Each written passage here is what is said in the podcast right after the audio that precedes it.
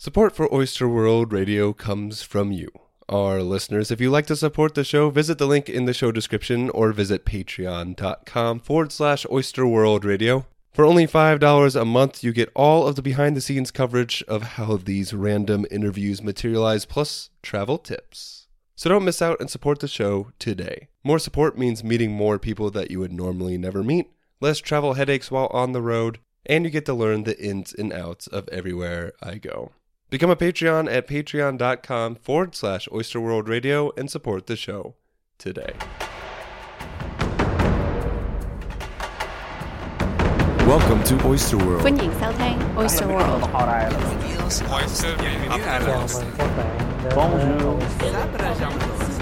Radio. Hello, oysters, and welcome to another episode of Oyster World Radio, the podcast where we broaden our perspectives by listening to the stories of people from all over the globe. I'm Nathan Lieberman, and in this episode, we bring on Arti Shamsunder. Arti was an old roommate of Jackie's in college, but this time we find ourselves on the other side of the world in Bangalore, India. This city is absolutely massive and buzzing with a New York type seriousness, and among the delicious dosa, the street is always full with daily commuters and the occasional traffic jam from a wandering cow. It's a bit chaotic, but today we are going to zoom in on Arti and find out what life is like in an Indian city and in India as a whole. So grab some fresh made South Indian dosa, sit back, and enjoy my conversation with Arti Shamsunder. So, Arti, welcome to Oyster World Radio. We're very excited to have you on, and we're in the wonderful city of Bangalore, India. Welcome to the show. How are you doing? Thank you so much, Nate. I'm uh, very excited and honored that you want to Oh, have me on this. honored. I'm honored to have you on, and you were very kind enough to set up most of our India tour, the India segment, which has been a wonderful experience for me and Jackie. And My pleasure, and I said this and I mean it. yeah, and I didn't. Jackie mentioned that you guys were roommates back, Mm-hmm. so you're now in India, but at one point you were back in the U.S. studying Mm-hmm. with Jackie at the same school, yes. and. It's such a weird coincidence. Here's travel for you, just bringing people back together. exactly. in a whole different part of the world. and I'm excited to get to know you better, have the listeners get to know you better, and figured out how you've been living. Well, thank you so much. Well, thanks to technology, we've stayed connected, kind of, but this has really been a blessing for all of us. Thank you I know. for visiting. I know. I don't. This has been such a highlight to get to know you and get to know and hear all the stories about Jackie, which is always a plus. Ditto. And everything that's happened since the last time I saw her, which it's was 10 been years ago. Ten years ago was the last time you guys saw each Mm-hmm. other. So that's pretty cool that we get to meet up again. Okay, so before we start rambling on, let's get to you and your story. And now we have to go all the way back to the very beginning and how you grew upon a up. time. Once upon a time. no, come on, it's not that long ago. But you Hmm. grew up here, not here in Bangalore, but in a the bigger city of Bombay, India. Which can you right. tell us exactly where Bombay is in India? Because this place is huge. This place is huge. So Bombay is on the west coast of India. So it's just under the central line if you want to think of dividing India in half Gotcha. horizontally. So it's just below the middle of it on the west. Yeah, on the west coast in Mm-hmm. this in the center. And how many people do you think live in Bombay? I think by now it's probably 18, 20 million. 18 to 20 million people. That's just hard to wrap my head around that Yes. number. 'Cause I don't think I don't even think Columbus has a million people. So it's like 20 times bigger than the city that I basically grew up in. Yeah, it's Cincinnati. probably what a, a fifth of the population of the United States, maybe, or more, or We have 300 million people in the US. million. Okay, so, that's a lot more than yeah, I but thought. st- that's a that's a good chunk. It a you know, chunk. the 20 million is not a small chunk of people. That's more than our biggest population. countries. Yeah, it's- more more than yeah, it's bigger its than most country. countries. Yes, It's its own country. It That's feels like insane. so you grew up in this massive city, or a little Mm-hmm. bit outside. So you were in the in the suburbs. But what was what was it like? So I was we were going around India for Mm-hmm. the last week and being able to see some of the cities. Bangalore is huge, Mm-hmm. and we also saw Mysore, which was a little bit smaller, but still a bustling city. Was and you grew up more of a city, not a suburb of of Bombay? Was it still that bustling, traffic, crazy, lots of stuff going on, or was it a little bit quieter? What was it like growing up? It was a little bit of both. So um, even today, where I grew up is is a little quieter. You know, people still have these communities. People live in uh, apartment complexes, and everyone knows each other, and you know, so it has that community spirit.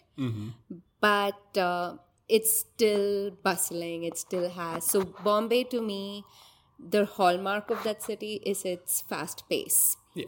and it's work ethic. People are like no nonsense, get things done, um, not at all lazy. You know, business thrives in Bombay, and Gotcha. that's you know the spirit that we grew up with. Even as kids, we felt that energy. So it's Almost like a New York it's equivalent. very similar. So when I first went to New York, I felt like this was this reminded me of home okay. Okay. including the like dirty bus stations and, and the subway stops were just like the train stations back in right Bombay. down to the the subways in the in the in the bus station. Okay, so- but you said that it was almost instilled in you as kids. Mm-hmm. So does that mean were you really busy as a kid? Did you have a lot of activities or yeah what a yeah this throws me back so i think partly because of who i was but also partly because of my upbringing i ended up being exposed to a lot of things so i remember at one point i was going to like a drawing class and a dance class music i grew up with um,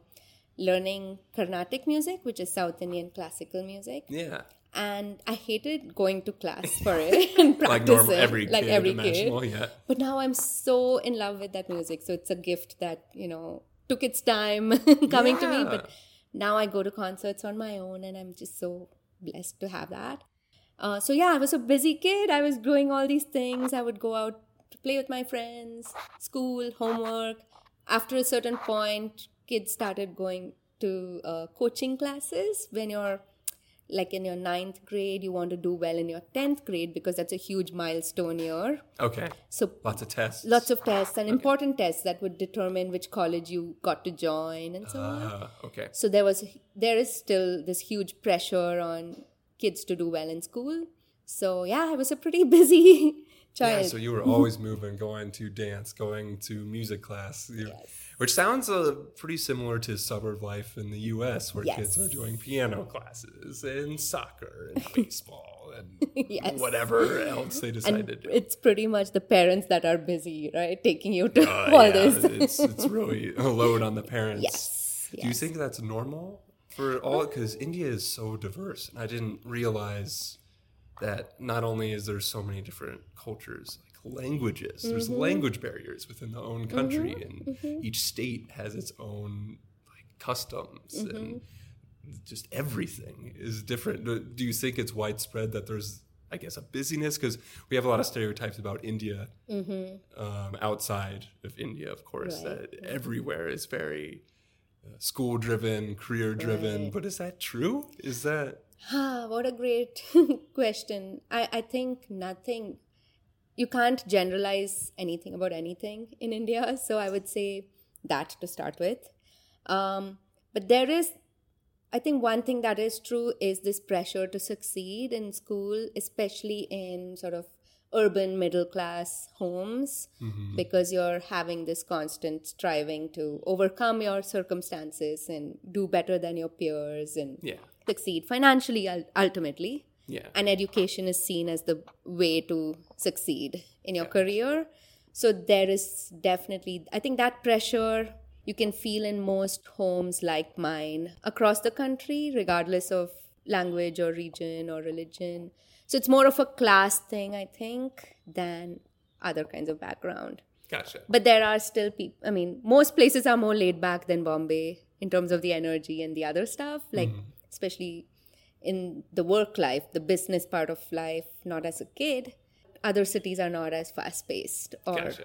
busy Yeah, and I, I love what you said that you can't generalize anything about India, and it's so true. It's true. My God, it's just the language barriers that we ran into. Just you think Hindi is the national language, but people were speaking Kannada and Mm-hmm. just like there's another language just a couple miles this way. Yes.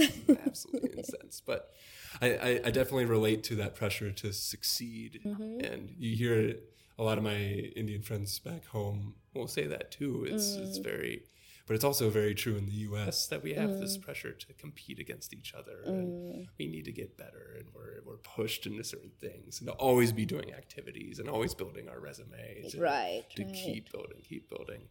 And like I think we were talking about this yesterday at lunch about this paradox where there's this there's this pressure on the individual to succeed, but India is still a very community relationship building sort of culture. So there's that focus on um what's the word? Collectivistic sort of attitudes, but at the same time there's a focus on individual success. Yeah, that is really because I, I, I think Asian cultures or mm-hmm. East cultures definitely have more of a community aspect, and this mm-hmm. is more of a middle. Mm. Because West is definitely more individualistic, mm-hmm. especially small family units at most. Like you take care of the family, but not the community. Like the community is there, but it's not as strong as the Yeah. East. And I think in India, it's almost a combination. it is a combination and that's what makes it such a paradox and so interesting to me because it ends up pressuring young people especially so if you see the newspapers there's stories about 15 year olds committing suicide because they didn't do so well in school Yeah, i think that's a very urban indian problem yeah. uh, again it probably happens in many places but with much greater frequency here Yeah. because they're facing that pressure to do well for themselves and to show, you know, to not lose face Yeah. with their community. Yeah, and especially with high stakes test Mm-hmm. situations where when you're that age, it just seems like the end of the world. If you don't pick Exactly. it. My future is shot. I can't do anything. I'm gonna be homeless on the street. I don't know what to Mm-hmm. do. I was talking to someone who said she got a 98th percentile, right? So that means only 2% Yeah. of everyone who took that test my did better God. than her. And she still didn't get her choice of schools to join, Holy like crap. colleges to join, yeah. She was in the 98th percentile, Yeah. so it very yeah. So you can tough. see the like the good programs are super selective. They really want the creme de la creme, and if you're not in the top two percent, you have to settle for less than right. So for a mediocre sort of or maybe even option. perceived less Yes, than, right? exactly. Very true. Very true. So mm-hmm. it and to get back to your story, Mm. I find that really interesting because you did well in school, Mm-hmm. but there is this pressure to succeed, and then the community wants to push you. There's a lot of societal factors that want you to go and have a more quote unquote prestigious career, Mm-hmm. lawyers, doctors, engineers, stuff like that. But that wasn't you. So you grew up on the, the suburbs of Bombay, and then you decided to go to school in Bombay, and that's when things really started to pick up for you. But I think a really important choice that you had is to not Yes. take the normal route, which you could have. You had the grace to do so. Yes. But you decided to do psychology instead because you were interested in that. Exactly. Now, how was that? Because this is so hard. The more people I talk to from all over the world, it's this pivotal moment that really can, I don't know, cause people to even go to suicide, like you said, or uh, Uh, get lost and try to mm. find themselves, or get stuck in a mm. career that they don't like because of money mm. or people pushing them. So, how did you? Not only realize that you liked psychology, but maybe fight the pressures from your community, maybe even your parents, to go do something like engineering.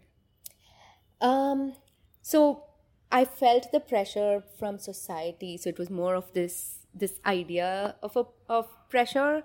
But my parents were more practical, so they wanted me to do well. They wanted me to do something that would end up in a good career. But at the same time, they always always had my happiness uh, as their priority. So Yeah. in a way, I had their support Yeah. which allowed me to pick this path. So I ended up doing this almost by process of elimination. I saw people like my brother, my cousins, my dad are all engineers. So Yeah. I saw them and you know what they were doing didn't interest me a whole lot and I thought that was just too much hard work for something that didn't interest me Absolutely true. yeah. and the other option at the time was to go um, study commerce and finance and money, and that definitely did not interest me. Sounds horrible. yeah, sounds terrible. So the third option was the stream called arts, which included everything from psychology to um, even the fine arts and performing arts. So I was more interested in that stream. I didn't know what I would do with that, mm-hmm. but that was good enough for me to say, let me take that risk and Yeah. study it. And like I said, I had parents that tried to talk to me about being practical and Right. future thinking, but were also very supportive and knew that I or had the confidence in me that I would do well no matter what I chose to do. Yeah. So I think that was helpful in helping me make that choice. Yeah.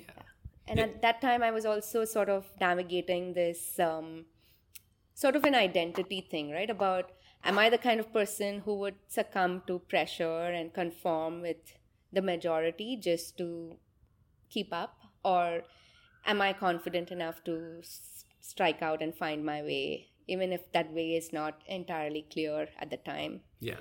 And so I, I think I chose the second. and no Well, definitely, and it seems like it worked out. in it every did. It did. It did. and I, I loved what you were saying before. It was a building process of your personality, and when we were doing the pre-interview, you said it was Mm-hmm. almost a crystallizing of your personality, or Mm. you had this the beginning seed of maybe taking a different route, and then it just started to grow from there. But Yes. I also thought it was really interesting that a lot of the pressure that you were facing was in terms of questions, maybe like why, or mm. even that your mom had to have some preemptive questions to tell people in your community, like, oh, she, you know, she could have done this, but she decided to do this.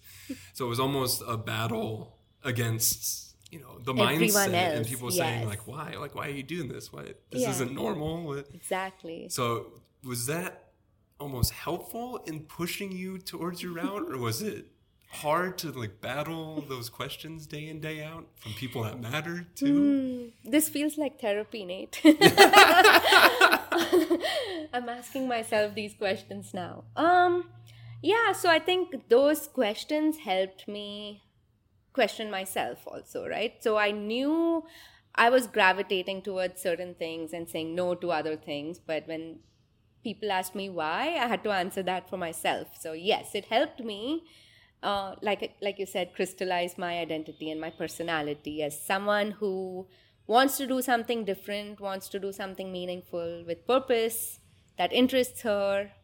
Um, I actually got a lot of help. So I went to um, this mentor, this person I consider a mentor even today, and he gave me a book uh, that had these exercises to do some self reflection.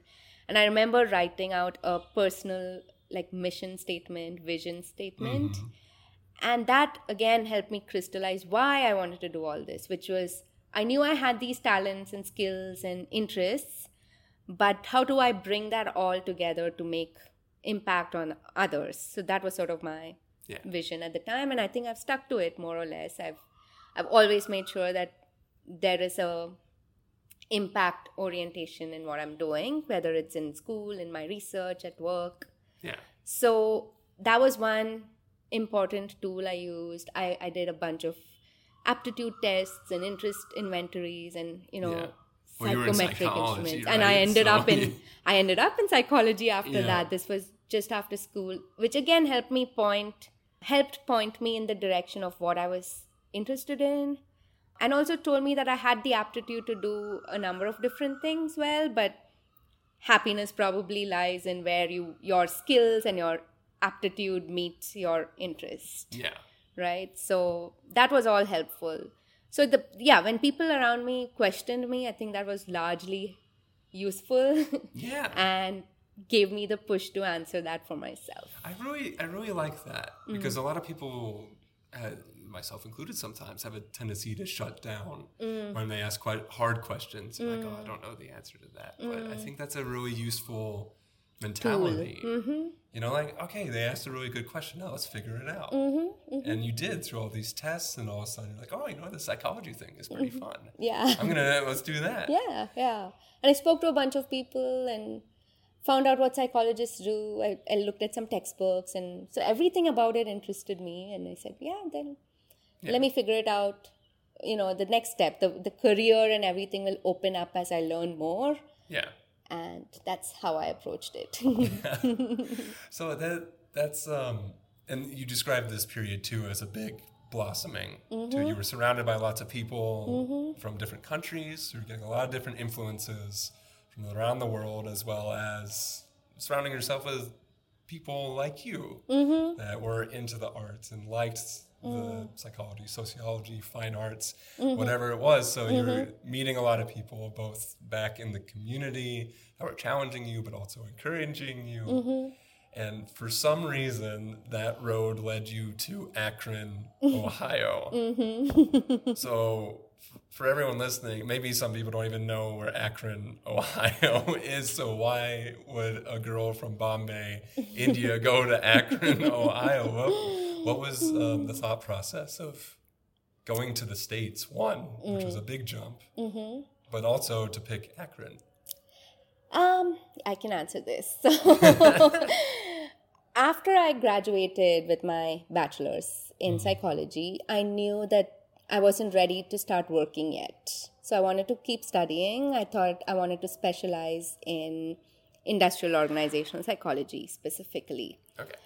And the program I joined in Mumbai University was very disappointing, to put it mildly Yeah. a lot of us there were like 85 of us in that program and i think all of us knew more than most of the teachers Really? Okay. Yeah. so it was just so poor quality of um, teaching and outdated syllabus and textbooks and everything Yeah. so i knew that wasn't going to cut it Yeah.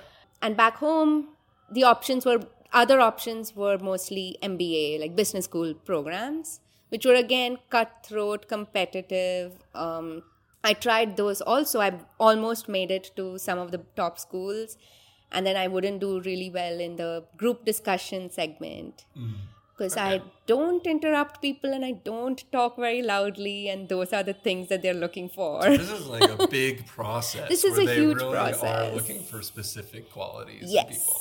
Yes and i didn't fit into that mold of what an mba Yeah. wanted i mean what they wanted an mba student to look like or sound like. And along the way i found out about this specialization called io psychology and the us seemed to be the only place which had programs specializing in this at the grad school level. So i actually looked at the us news rankings to look for what programs, uh, what universities offered that program. And Akron was consistently ranked like four or five out of the top 10. So Like okay. it was great. So I, I, I did apply to, I think, five or six of the top 10 programs. I said, if I'm going all the way to the US, I might as well do it in the right program. And Yeah.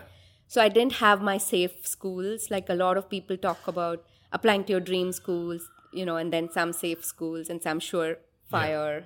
I didn't have the last two. I just said, if I'm applying, I'm applying for the best ones. And so I applied to the, I think, five of the top 10. Yeah. And Akron was one of them. And it took me in. So I went. So I didn't know anything about Akron, Ohio before I ended up there. This was your first time in the U.S. and this as was my first time anywhere abroad. Anywhere abroad. Yes, and not traveled outside of India at all. And not only that, you're going to study. And I'm going to study with just a couple of suitcases worth of my possessions, and I end up in Akron. and I didn't, again, on hindsight, I'm like, would I have done that now that I know what I know? Maybe not. but when you're younger and more adventurous, you're willing to take risks, I think. Yeah, and it's uh, it's cool. Once again, you have this. Okay, this school isn't working out for me, and then you did some research and you looked at a couple things, but you also made. You know, you didn't get too stuck in the weeds. You made okay. I'm gonna if I'm going to go to the U.S., I'm going to go to a top school. Yes. And like just apply, just get them out there and see what happens. Yes. which I find too many people getting stuck in the details and like having to have everything perfect, especially for big moves like Mm, this. You know, have everything settled in the right city with Mm. this in place and this in place, but you're like, ah, screw it. I, Yeah, I, am going to know- go to the top five, and if one accepts me, great. If not, then I'll figure it out. Exactly. I feel like my priority at the time was the the learning and you know going to get my master's at the time, which eventually became a PhD. Yeah. But um, so that trumped everything else like where what city do i have people i know there Yeah. none of that mattered at the time again on uh, like in hindsight i tell others this uh, now if, if they came to me for advice i talk to them about make sure you have someone you know at least in that state that you Yeah. can go to in emergency so you have someone to go to for the weekend Yeah. At least just figure things Uh, or out. figure things out to help know? you set set things up your bank accounts everything right Yeah. but i got very lucky the people who helped me in akron were amazingly gracious and so that's a different story but yeah i think i didn't know anyone in ohio forget in akron Yeah. i had no you know other students guiding me who had been through that before so all of these things could have been avoided probably but but then i wouldn't have learned what i did Exactly. Sometimes you do need to struggle exactly to really learn and grow. Mm. And it, this was a hard time for you in the beginning. I Mm-hmm. think all big changes, there are big learning curves. But I think it really helps you now. So let's fast Yes. forward to you are now, and you're still living this unconventional lifestyle. You're now a freelancer. You used to have a corporate job and then quit, Mm-hmm. became a freelancer, and now have clients in the US and in India Mm-hmm. as well, and are able to take a couple days off and go around and travel and do your trips, but still has this, you know, unfamiliar territory Mm. type style. But I think you draw on your experiences. But is that is that true? oh Especially absolutely like in the beginning where you didn't go the conventional route. Mm. in the very beginning, you had to do all the, answer all these questions, Mm-hmm. and I know myself trying to go an unconventional route as well. A lot of those questions appear internally Mm-hmm. more than externally, but you kind of handle them the same way as you do an external question. Would Mm. you agree with that? uh partly but you have to obviously be more honest with yourself when it comes from within Yeah. And with the external question sometimes you learn to just ignore folks that don't matter as much or just Yeah. tell tell them something to appease them. So with this recent change for instance that you talked about my going independent and leaving my previous job um, i took a very again rational approach to most things. I, I have this very pros and cons sort of you know what are the trade-offs? What are the risks Yeah. involved? Kind of way of thinking of things Yeah. uh, and I did that for this. So I left my job when uh, I, at a time when I knew I could take that risk. And if going independent didn't work out, I still had enough uh, saved up that I could draw on that money for a Yeah. few months, even a year if I needed to, and continue with my current lifestyle. Um, so I took that risk knowing that at that time I didn't have any home loan payments due or I don't have a family, so no kids to worry Yeah. about or any Yeah. of that, right? So this was as good a time as any. And I knew that if I waited any longer, I'd probably be too nervous to do it, say, Yeah, you know, in a few years' time. I wouldn't be so open to taking risks Gotcha. after a few years. And it worked out, luckily. Yeah, I mean, there's still a lot of fear within that. So, mm-hmm. In the, deciding to pull the trigger. So, mm. was there a day, or can you take us back to when you decided to quit your job, or even when mm-hmm. you were quitting your job? Because when I quit my job, it was very like I knew it was the right thing, but I was, you know, Scary, is yes. scary. I'm getting rid of my safety net, mm, and it mm. doesn't matter how much rational planning you mm-hmm, do; it's mm-hmm. still a little bit terrifying to do it. So, how did you? How did you pull the trigger? How did you actually? Was it, you know, okay, I'm just gonna do it, and like screw it? Like you got to a point and said, okay, I'm just gonna jump off that cliff, or No. did you have any other strategies to actually go and do it? it wasn't impulsive. I don't think I've uh, I've made any big decisions that way, uh, where I'm just pushed to a point where I quit or anything. Yeah. It was a it was a process of sort of unfolding in a way. So Yeah. I decided that if by the end of that year I hadn't gotten a promotion or if they hadn't changed my role, Yeah. because that was part of it. I was stagnating in my job at the time. Yeah. I wasn't seeing any career path ahead. I still love the organization I worked for. I think, you know, they do amazing work and I was enjoying what I was doing, but I wasn't seeing any growth potential or any recognition for the work I was doing. Yeah. So I made myself a few deals. I said a few milestones that if if this happened, you know, it's a tally mark uh, in this column. So quit, no quit. Almost like an algorithm. Almost like an approach. algorithm. Yeah. Yes, very much, very much. And so enough things happened or didn't happen that said that made me say this is the time for me to take the plunge. Yeah. So it wasn't an impulsive decision. I kind of had a set of decision points that led me to it. Yeah, I think that's really a really good idea Mm. for anyone Mm-hmm. because uh, we leave a lot to our impulsives in the universe and fate or whatever you want to Mm-hmm. call it. But I feel like that's how people get stuck as well. You, it is almost like you took control by setting up your rules. Yes. And be like, this is what's going to happen if this happens. Yes. This is what's going to happen if this happens. When you you play the game in your favor, then you like tip the, the tide.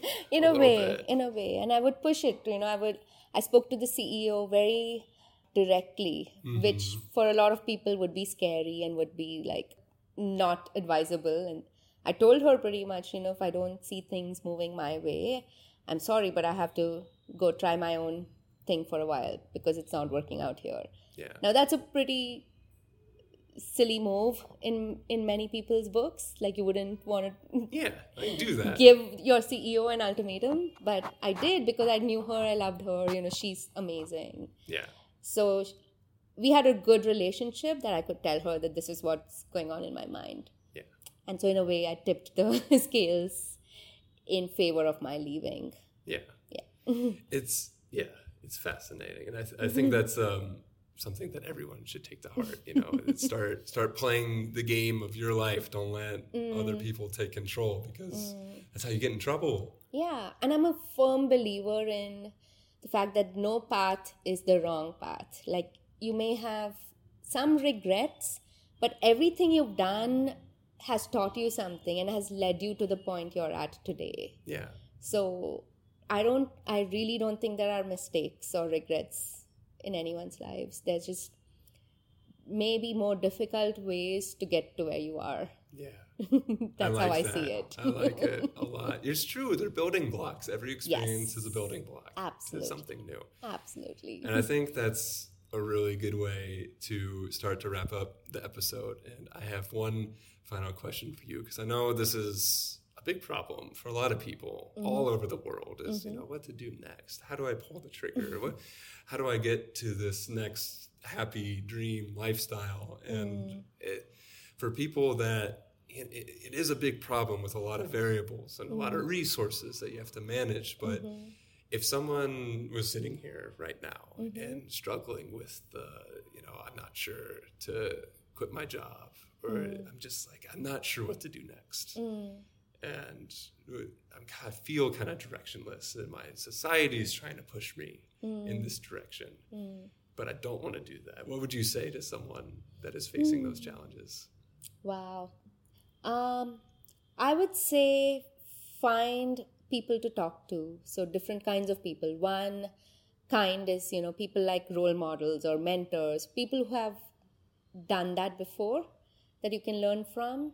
The second kind of people to talk to are people like in your friend circle and you know your peer group your family maybe people that will just support you no matter what because you need that kind of moral and emotional support going through these transitions Yeah.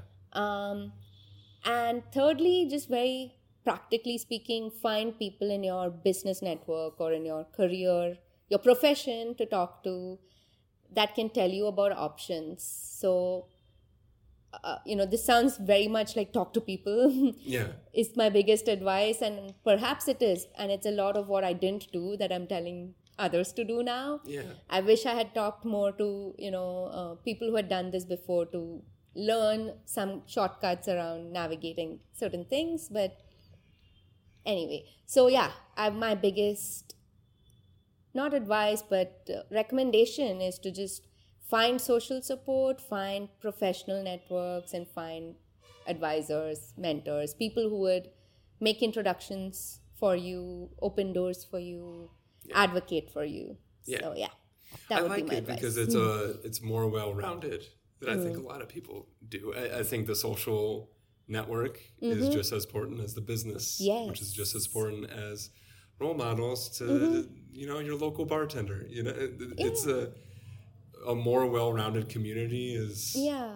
is good because there are a lot of aspects to life. Life's hard. it is. And you know, through all this um, dialogue, you might discover that maybe you're better off where you are and you want to postpone that decision for a few years, maybe. Yeah. Or there's no better time to do it than right now. You, you don't know what you're going to find out. Exactly. And I think you need a lot of mirrors, not just your own thoughts when you're making this decision. Ooh, I like that. That's what you people need are. lots of different mirrors. yes. yeah, and talking, just talking it out can be really, really helpful. And this is coming from one of the most badass psychologists in Bangalore, India. so, Arti, thank you for coming on the show. Thank this you, has Nate. been really fun. This has been fun. And check out all the pictures and more on your Instagram, which is RTD2. And I will link that in the show description. so, if you want to find Arti, that's where you find her. And thanks for coming on. Thank you, Nate. Thank you all for listening. This has been another episode of Oyster World Radio, and thanks again, Arti Shamsunder, for coming on the show. You were the best tour guide of all time, and we can't wait to see you again. Keep up to date on everything going on in the Big Sabbatical on Instagram at Nathan.Wanders and on the blog of my partner in crime, Jackie Gishbacher at Gish, that's G I S H, out of water.com. Check out the links in the show description for more information. Special thanks to Charlie Millikin for all of the Oyster Jams. Check him out on Spotify or at charliemillikin.com. That's M I L L I K I N. Don't forget to support the show on Patreon. That's P A T R E O N at patreon.com forward slash Oyster World Radio. For only $5 a month, you get all of the behind the scenes plus some unique travel tips, so do not miss out. Thanks again for tuning in to Oyster World Radio. We'll be back in two weeks, but until then, this is Nathan Lieberman signing off. I can't take control of my life if I'm too busy looking at the stars and thinking about all time that's gone by. It's time for a change in my day-to-day scene. Time to turn around from that clock, face the mirror, and change me. Whoa.